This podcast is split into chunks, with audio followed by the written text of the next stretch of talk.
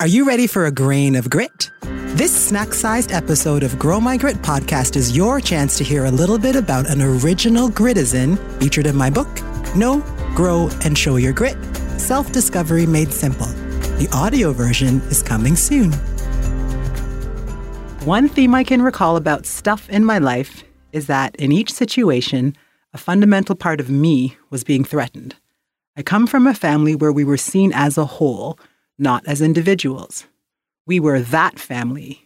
We were the kids, the poor kids, the dirty kids, the stupid kids, and so on. I was often referred to by many other names, and my parents repeatedly told me that my feelings, thoughts, and budding curiosity were wrong, were not needed, and were not the way this family thinks. So, as I got older and started realizing that I was an individual with my own thoughts, feelings, and ultimately my own destiny, I became so very protective over that destiny. I was just a teenager at the time, but every situation in life from that point forward became about strengthening, discovering, empowering, and understanding my me.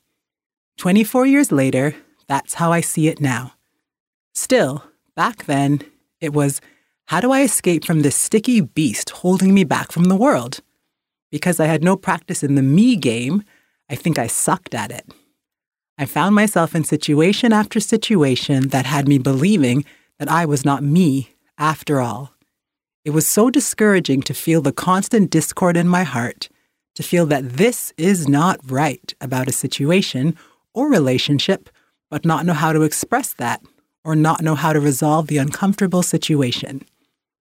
I discovered that I would ultimately do anything to preserve my newfound me, which sounds pretty gritty, but it wasn't.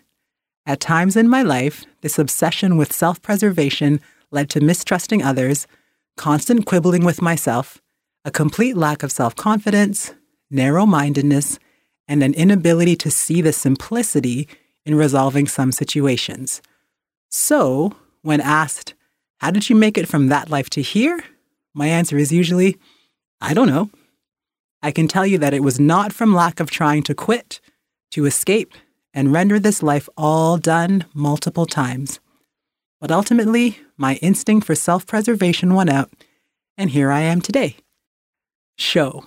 I am a very visual person, and if I could picture myself gritting my way through life, I am imagining a person similar to a lumberjack, all sweaty from a hard day's work and wearing plaid like a boss. A big person with eyes wide open and focused on the task, fully committed to the process and proud of his or her accomplishments. However, as I mentioned before, if I were to actually visualize my experiences so far, it's been more of a close my eyes and likely fall into a hole that appeared out of nowhere and tumble down a series of slides and tunnels until I come landing with a thud, somehow miraculously alive. I think grit is like a seed a tiny little seed planted in me. Maybe we are all born with it, and out of different experiences, the seed grows and changes along the way. When you're little and you have this seed, you don't know what the heck it is. Maybe it's that apple seed you swallowed that one time. Maybe not. One thing I feel like I can say with certainty is that this seed has evolved and changed. I know in my heart that what got me through stuff number one is not exactly the same as what got me through stuff number two. I am so curious to see how it has changed and evolved over time. Did all of it change? Did just some parts change? How far away am I from the original grit seed that was planted so long ago?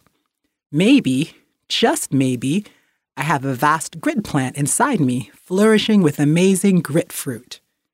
If I'm grounded in the moment, resist the urge to constantly second guess myself, remind myself to inhale and breathe rather than holding my breath, waiting for it all to end, and ultimately trust that I've got this, then this sounds like my grit, and I guess I have been growing it all along. I think part of growing my grit will be taking the time to go back and understand my previous grit in the moments that stuff happened. I have it. Others have told me I have it. I have shown it. Others have seen it. Ultimately, in the end, I think it only matters if I can find it.